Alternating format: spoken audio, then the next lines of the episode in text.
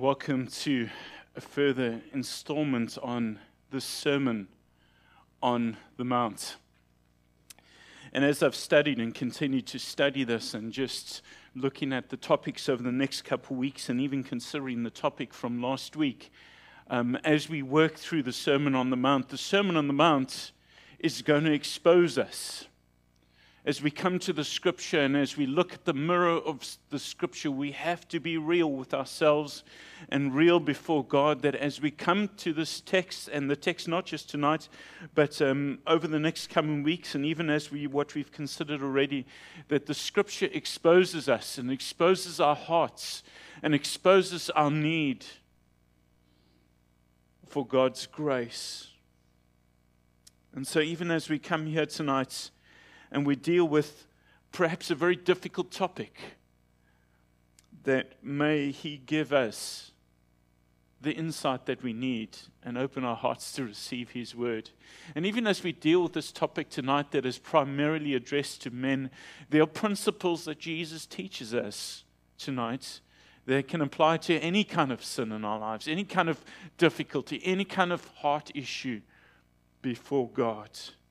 And so let won't you turn with me in the scripture, and we're going to read from Matthew chapter 5, reading from verse 27 to 30. If there's time, we'll deal with the next two, but we may just get that far tonight. Verse 27 to 30. Jesus says, You have heard that it was said, Do not commit adultery. But I tell you that anyone who looks at a woman lustfully has already committed adultery with her in his heart. If your right eye causes you to sin, gouge it out and throw it away. It is better for you to lose one part of your body than for the whole body to be thrown into hell. And if your right hand causes you to sin, cut it off and throw it away. It is better for you to lose one part of your body than for your whole body to go into hell. Let's pray. Heavenly Father, thank you for this time of worship tonight. Thank you for the real sense of the presence of your Holy Spirit with us. Thank you for the words of Jesus here. Thank you that we can come tonight once again and sit at the feet of the Master. Thank you that we can come to the word that divides the bone and the marrow that pierces the inward parts of our hearts tonight. And I pray, Heavenly Father, that you'll speak to our hearts tonight, that you'll grant us understanding, not just for those who are here, but those who will perhaps even listen to this a little bit later on. Oh, gracious Father, you had a heart for the people listening through Jesus. And pray that you would speak to our hearts tonight and this difficult topic, as we address it, it would become a time of great blessing as we reflect on this, Lord. And so we commit these moments to the glory and to the honor of your name. And we pray this in the name of our Lord and Savior, Jesus Christ. Amen.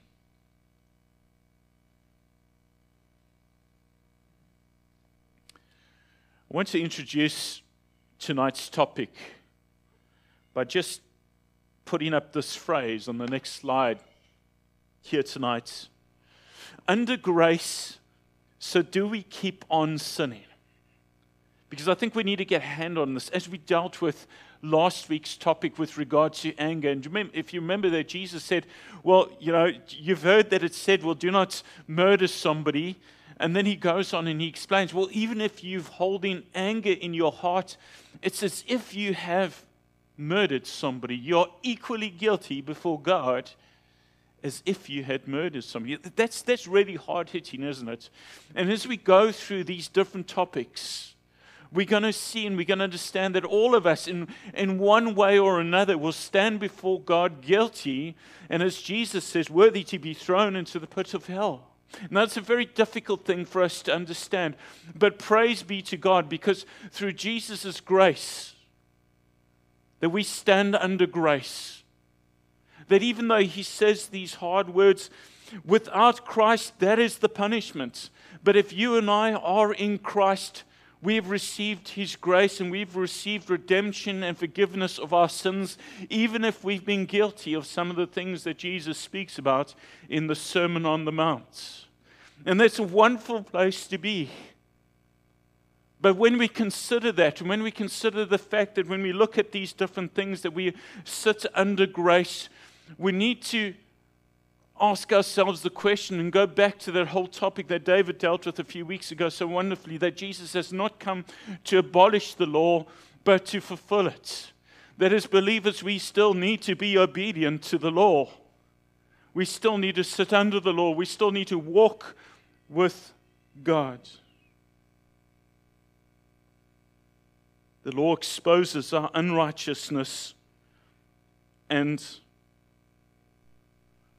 our need for God's saving grace.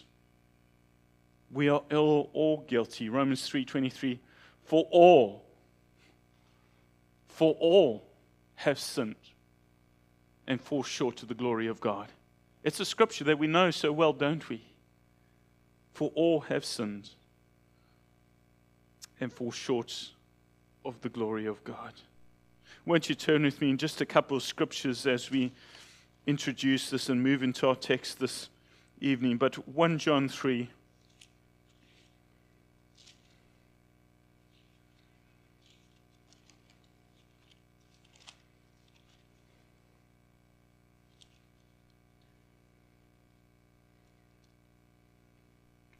It says this with regard to there's a danger that sometimes if we think that we are under grace, that it doesn't matter what we do, and many Christians have got into the wrong thinking with regard to that.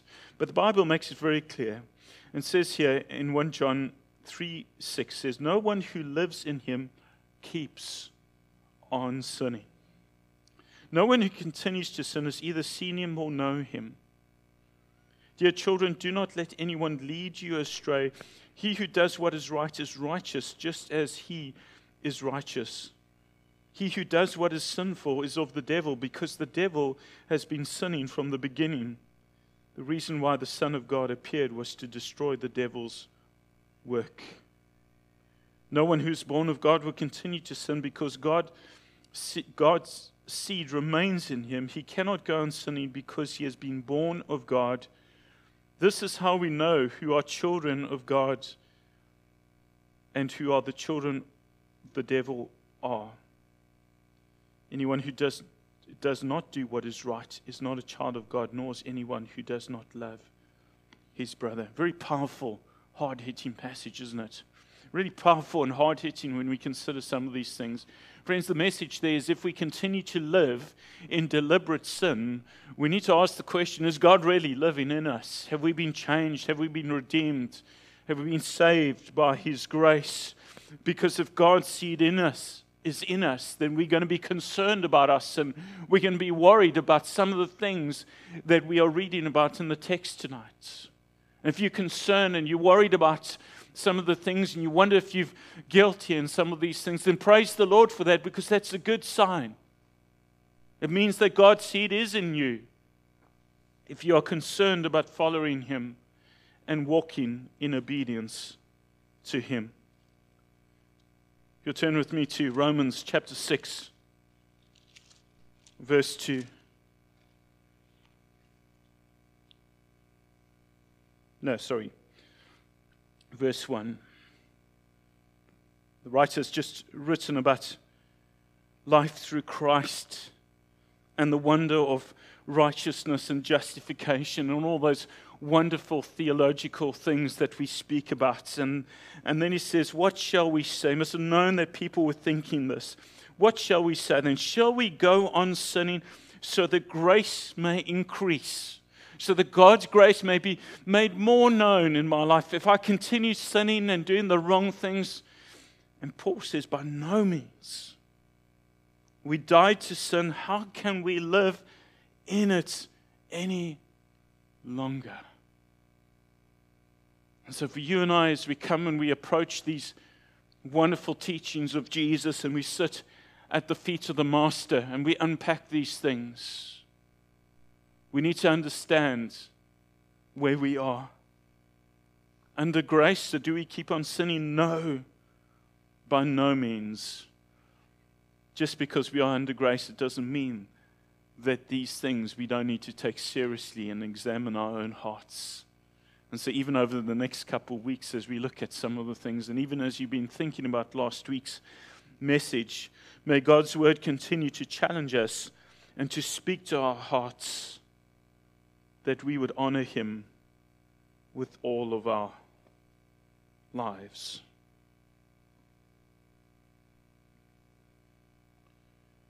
Jesus says in verse 27 You have heard that it was said, Do not commit adultery. And once again, we come to the problem of the misinterpretation of the law. And going back, Jesus did not come to abolish the law, but to fulfill it. And the Pharisees, what they had taken out of the law, they had taken these, these commandments and they'd looked only at the physical outworking of the commandment and not at the heart of the commandment. They did not look at why, what causes this, and what is the reason why God would give us this. They just took an outward measure and said, well, okay, if I stick to that outward measure, then I'm okay. If I've not committed murder, then I'm okay. I might be angry with somebody, I might have called somebody names, I might be so livid with somebody that I could do something bad to them, but I haven't done it, so I'm okay.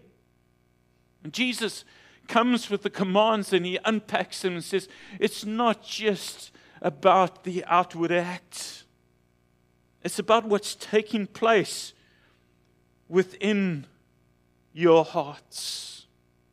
And here we have it again as we come to this message on adultery. You see, the Pharisees had made it like this. Well, it doesn't matter what's taking place in my mind. It doesn't matter what's taking place through my eyes. It doesn't matter what's taking place in my eye, in my heart. The law says do not commit adultery. So if I have not physically committed adultery, then I'm okay. And I can continue doing what takes place in my thought life and I continue doing what takes place through just simply looking with my, my eyes or whatever it is and continue because I haven't stepped over that line. And Jesus says, No, that's not what the law means.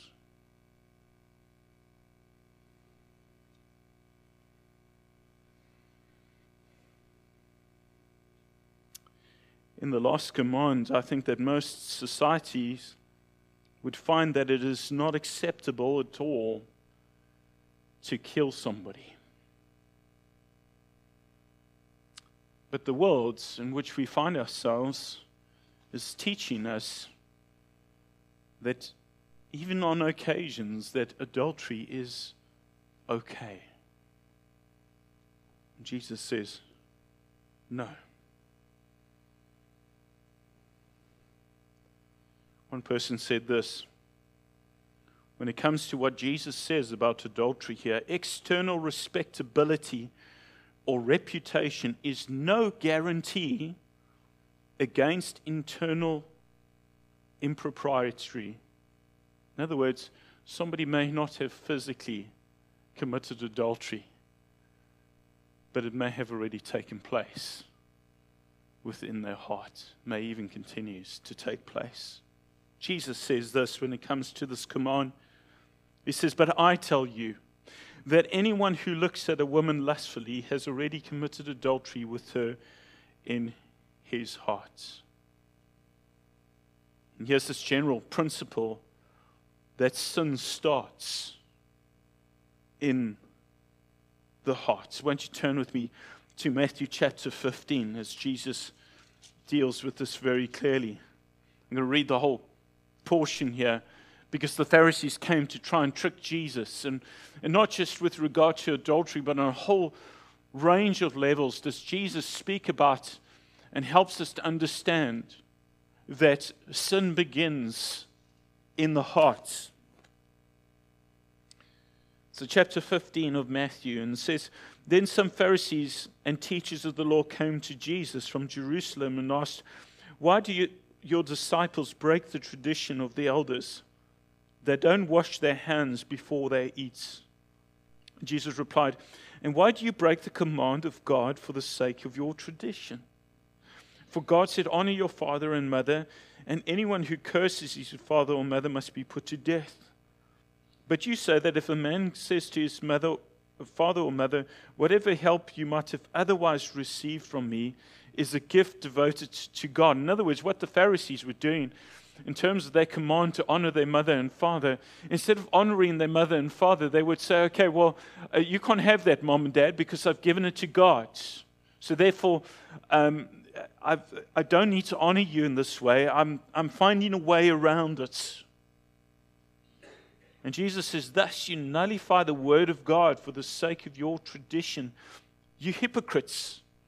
Isaiah was right when he prophesied about you. And Isaiah says this These people honor me with their lips, but their hearts are far from me. They worship me in vain. Their teachings are but rules taught by men. Jesus called the crowd to him and said, Listen and understand. What goes into a mouth, man's mouth does not make him unclean. Isn't that wonderful? Jesus deals here on so many levels. He deals with the ceremonial code. Whatever goes into a man's mouth does not make him unclean. But what comes out of his mouth, that is what makes him unclean. Then the disciples came to him and asked, Do you know that the Pharisees were offended when they heard this? Of course they were, because Jesus was in effect telling them that they can eat pork. He replied, Every plant that my heavenly Father has not planted will be pulled up by the roots. Leave them, they are blind guides. If a blind man leads a blind man, both will fall into a pit. And Peter says, Explain the parable to us. Are you still so dull? Jesus asked them. Don't you see that whatever enters the mouth goes into the stomach and then out of the body? But the things that come out of the mouth come from the heart and these make a man unclean. For out of the heart come evil thoughts, murder, adultery, sexual immorality, theft, false testimony, slander. These are what make a man unclean. But eating with unwashed hands does not make him unclean.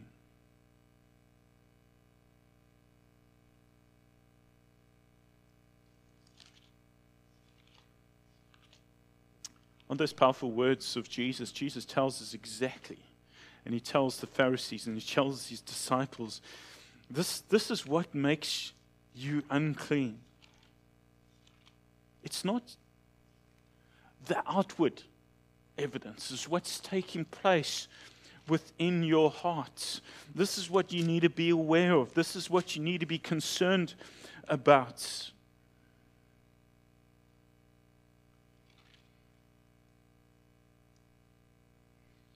James 1, verse 13 onwards to 16 says, When tempted, no one should say, God is tempting me, for God cannot be tempted by evil, nor does he tempt anyone. But each one is tempted when by his own evil desire he is dragged away, enticed. And then, after desire has conceived, it gives birth to sin. And sin, when it is fully grown, gives birth to death. Do you see the scripture says it starts not from the outward act, it starts from the heart. And the real issue is the heart. Last week, the real issue was the anger that starts in our hearts that ultimately leads to murder. But even just having anger and built up and fed and nourished anger in our hearts is the equivalent, and we are just as guilty of murder or before God in terms of that sin?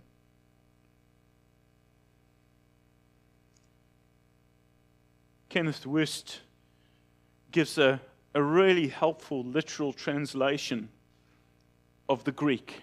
And this is what he says. He unpacks it word by word and then he gives a summary of, of this in terms of this verse 28. But as for myself, Jesus says, I am saying to you, everyone who's looking at a woman in order to indulge, do you see? There's an important word here to indulge his sexual passion for her already has committed adultery with her in his heart. Something happens within the heart, and here is somebody who's feeding the sinfulness of his own heart. And even though it might not be expressed outwardly, but there's something already that's taken place within our hearts, and this sin and many other sins as well. So, this application for all of us here. And then, it, as we look through Scripture and we understand what was happening in the Old Testament with God's people and the way that God was dealing with sin in the Old Testament, if you um, you don't have to look this up, but I'll read it to you. Numbers 15, verse 39, as God told his people to, to have garments with tassels on them with a blue cord.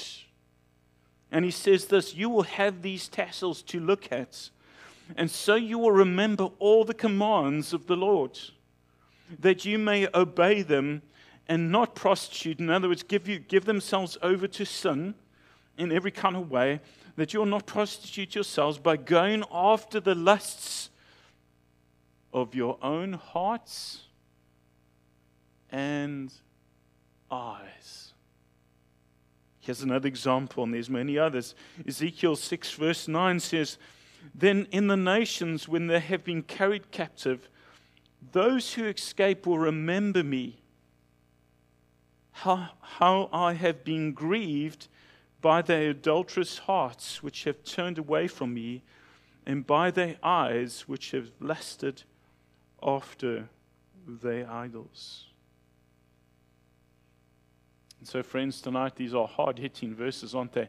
But what we do need to understand, what Jesus wanted his hearers to understand with all these things, is that whatever sin, whether it's murder, whether it's adultery, whether it's, it's um, various other things, that it really starts in our hearts. And if we want to come to terms with it, we want to deal with sin in our hearts, we need to go back to the right place. Because if we just make it about the outward actions as religion and as tradition does, we are always going to find ourselves guilty. In fact, it doesn't matter what you and I try and do without God's help and without God's grace, we are always going to be guilty before God. But we need to keep on pushing forward and need to walk in obedience and in faith and ask God to help us to deal with these things. And how many won't let go of those small corners of the heart? How many have deceived themselves even in our day and age? thinking, well, I haven't outwardly done that. I haven't stepped over the mark, and we make a, an imaginary mark in the sand and said, okay, well, it's okay because I haven't stepped over that mark. I haven't done this. I haven't physically gone and done that. So I'm okay. And I can continue to indulge as long as I don't step over the mark. And Jesus is saying in this particular instance to men, no, if it's taking place in your heart, you've already stepped over the mark and you're guilty. It's hard hitting, isn't it?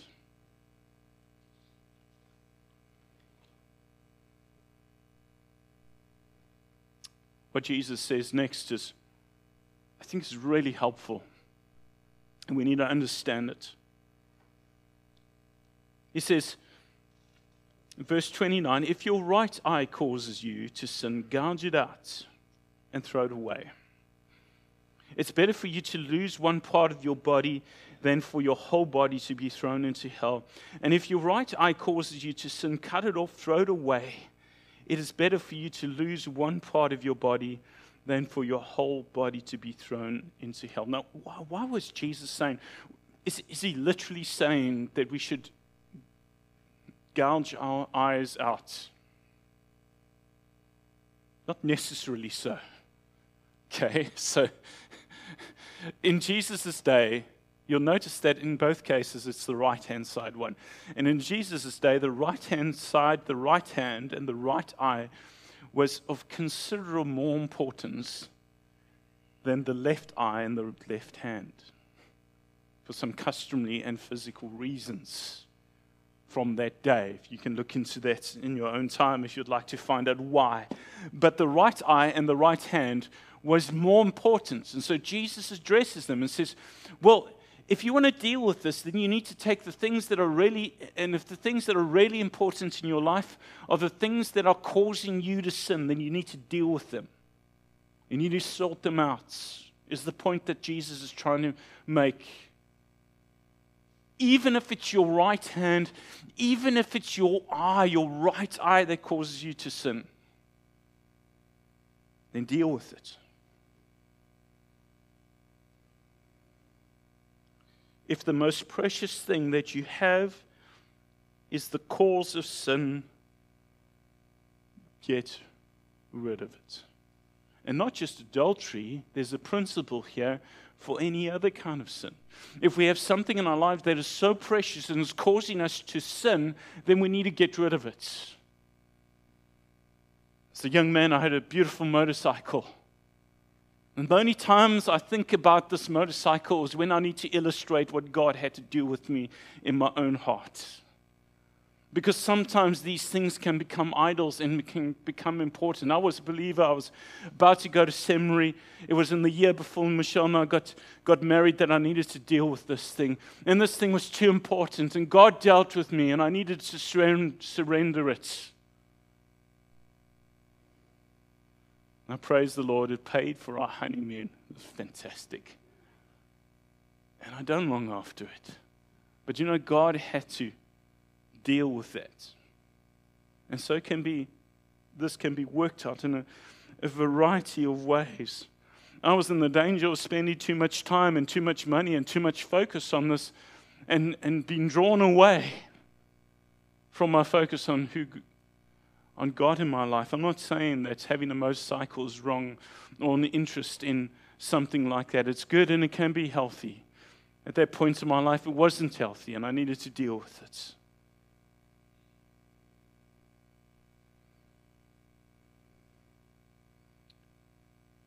And men tonight, Jesus gets really real with men, doesn't he? He gets down to some of the hard issues. And perhaps in one of the greatest areas of secret sin within the church as a whole can be this area. Because nobody sees it. And men feel, well, I haven't crossed the line so I can indulge this.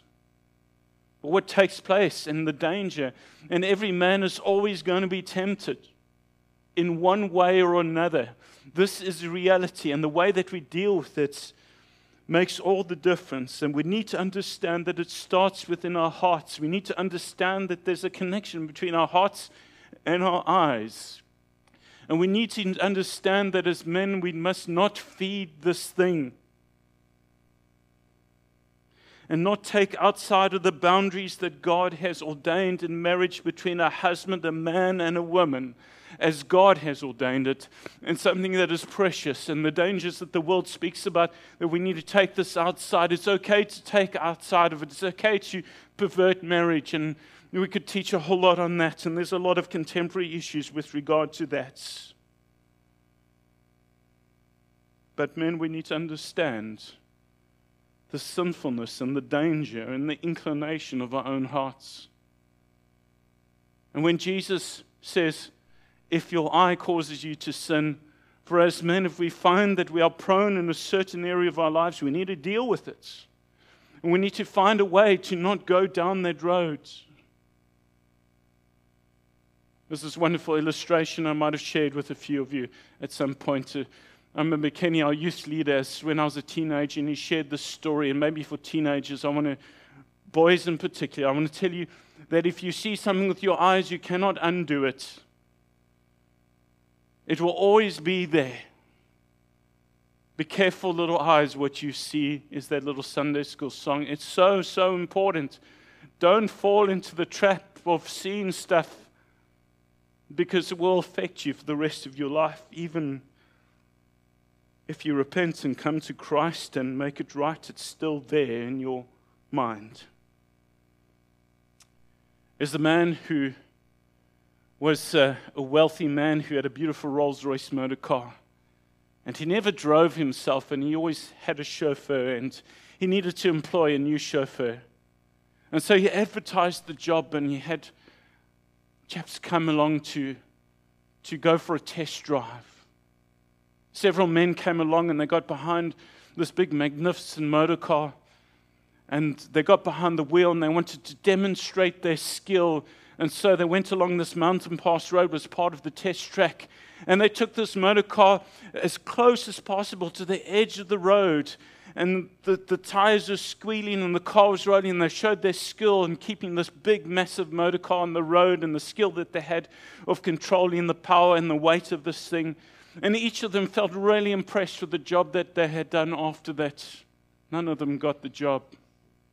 There was one man who, however, took the gentleman in the car and went along the same mountain pass road, but you know, he didn't speed. He kept well within the lines. He didn't go to the edge of the line. He kept well within the lines. He was gentle. He looked after the motor car. He backed off when needed. He didn't push the brakes to the maximum. And he's the one who got the job. And men, it's like this for you and I. We are always going to be tempted to go to the very edge of the road, and the world is going to push us always to the very edge of the road by what we see and what we hear. And we need to be so careful. We need to understand that our, this is something that starts within our hearts, and it just starts a little bit at a time. We think we can go closer and closer to the edge of the road, to the point that we become guilty of what Jesus says that if anyone has looked after a woman lustfully, he's already committed adultery in his heart. And Jesus says, deal with it. If something causes you to sin, friends, if it's something on our phone and our time on our phones, it's so easy to find stuff. It's so easy for accidentally for a video to pop up that is explicit and that sticks in our minds. Friends, if you're struggling with stuff on your phone, I'm not saying that anybody here tonight is. I'm just going to give you some examples of what, what we can do in our lives to protect ourselves, and even for young men, and make sure that there's, there's some kind of controls on our devices, some kind of controls that we can be accountable to what we watch. There's wonderful Christian apps that we can get and that a family can, or a spouse and a husband and wife or group of men can get together and, and just be accountable to one another as to, to what they are doing on these things. If it's the row that we walk down in the bookshop, that may be a temptation. If there's some time when we go to the gym and there's we need to make sure that our eyes are not seeing things that tempt us, that maybe we need to change the time that we go, perhaps as some practical examples. I dream of men getting together, and I pray that the men would get together and just to talk about men's stuff and the struggles that we have because sometimes we are islands on our own and we think that nobody else is going through things. And this is so important that we protect ourselves and continue to strengthen ourselves in these areas.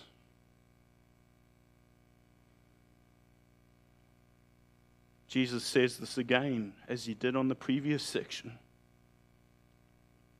It is better for you to lose one part of your body than for the whole body to go into hell. You see, we all can be guilty, even of this. Even if we haven't crossed the line, if we really search our hearts tonight, we may find that we're guilty in one way or another. We may be guilty of anger. We may be guilty of this. We may be guilty of something else. And Jesus, I believe, is, is teaching a principle in each one of these things that is applicable to all of us.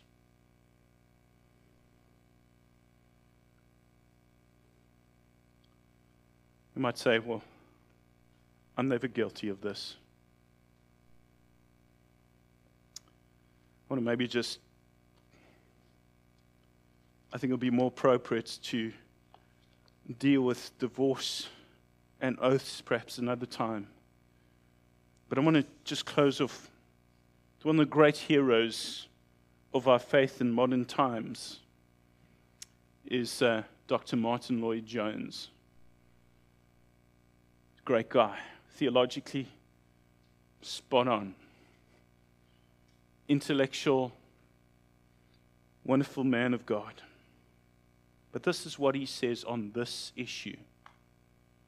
And I think we'll find this humbling and sobering. We must listen to the teaching of the blessed Son of God and examine ourselves.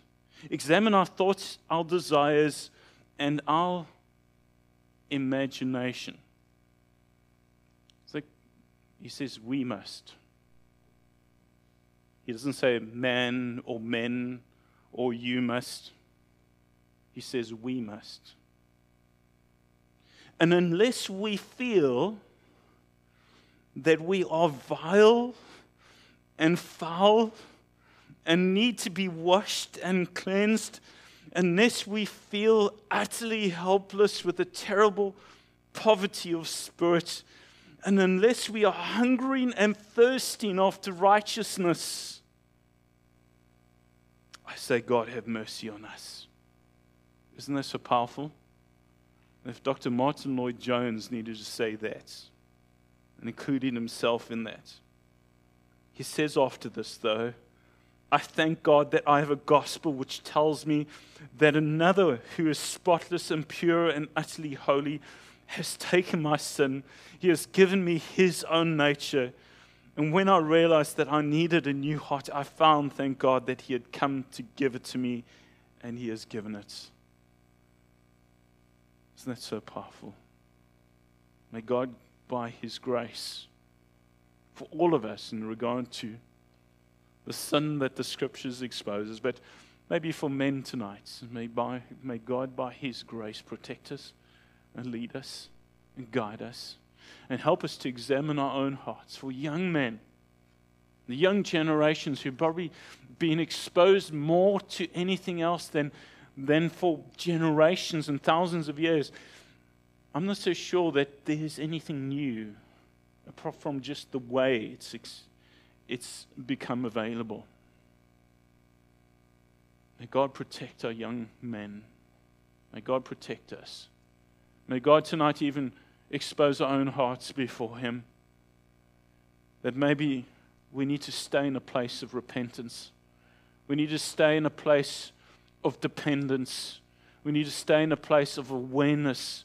We need to stay in a place of, of being accountable, of walking with Jesus on this really, really difficult, difficult and sometimes awful topic. It's, it's not a topic that we want to talk about. I want to suggest that sometimes men need to get together. And I pray that this, this will happen that we can just. Is there somebody, Jen, tonight? Is there somebody close enough for you to say, you know what, I'm struggling, that you can reach out to him and it's totally in confidence and you can say, just pray for me. I'm having a battle. It's okay to say that to somebody who's close to you. Just pray for me. You don't have to tell them the details. Don't tell them the details. But is there somebody that you can just say, just pray for me that I can win this battle? If you've battled before, be sure the battle will come again. Because our enemy is like a prowling lion. We need not be naive, but be aware. May God, by His grace, there's a wonderful old hymn in the Baptist hymn book that I grew up. And the words go, Rise up, O men of God, have done with lesser things. May that be our prayer. Let's pray together. Heavenly Father, we just thank you for the word tonight that is so powerful, that's so challenging, that opens and exposes us to vulnerability that we don't always like to be at.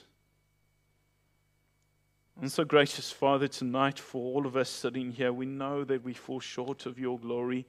We know that we constantly are challenged, as Paul speaks about in Romans 7. He does the things he does not want to do, and the things he does not want to do, he finds himself doing, and says, cries out at the end of the chapter, What a wretched man am I! Who will save me? We say tonight, Praise be to the Lord Jesus Christ. Oh, gracious Father, may you keep us all, and in particular for men on this particular issue tonight, may you keep us all in a place of dependence. May you keep us all in a place that we are aware of our eyes and our hearts. May you keep us humble and pure. Give us a fear, a holy fear of what we see and what we hear and what we even think about. Captivate our thoughts, take control of our eyes to the glory and to the honor of your name. That we can say, Rise up, O men of God, have done with lesser things. We pray this in the name of our Lord and Savior Jesus Christ. Amen. Just for us to contemplate and just to remain in an attitude of prayer. Let's have asked David if they can come and just play through and, and sing that second last song that we had sung. Speaking about how God knows our own hearts. We can't hide from Him. Let's just meditate on the words of this worship, God. Come before Him, express yourself before Him, not just in these moments, but in the moments to come and the rest of the evening. Contemplate his words to us tonight.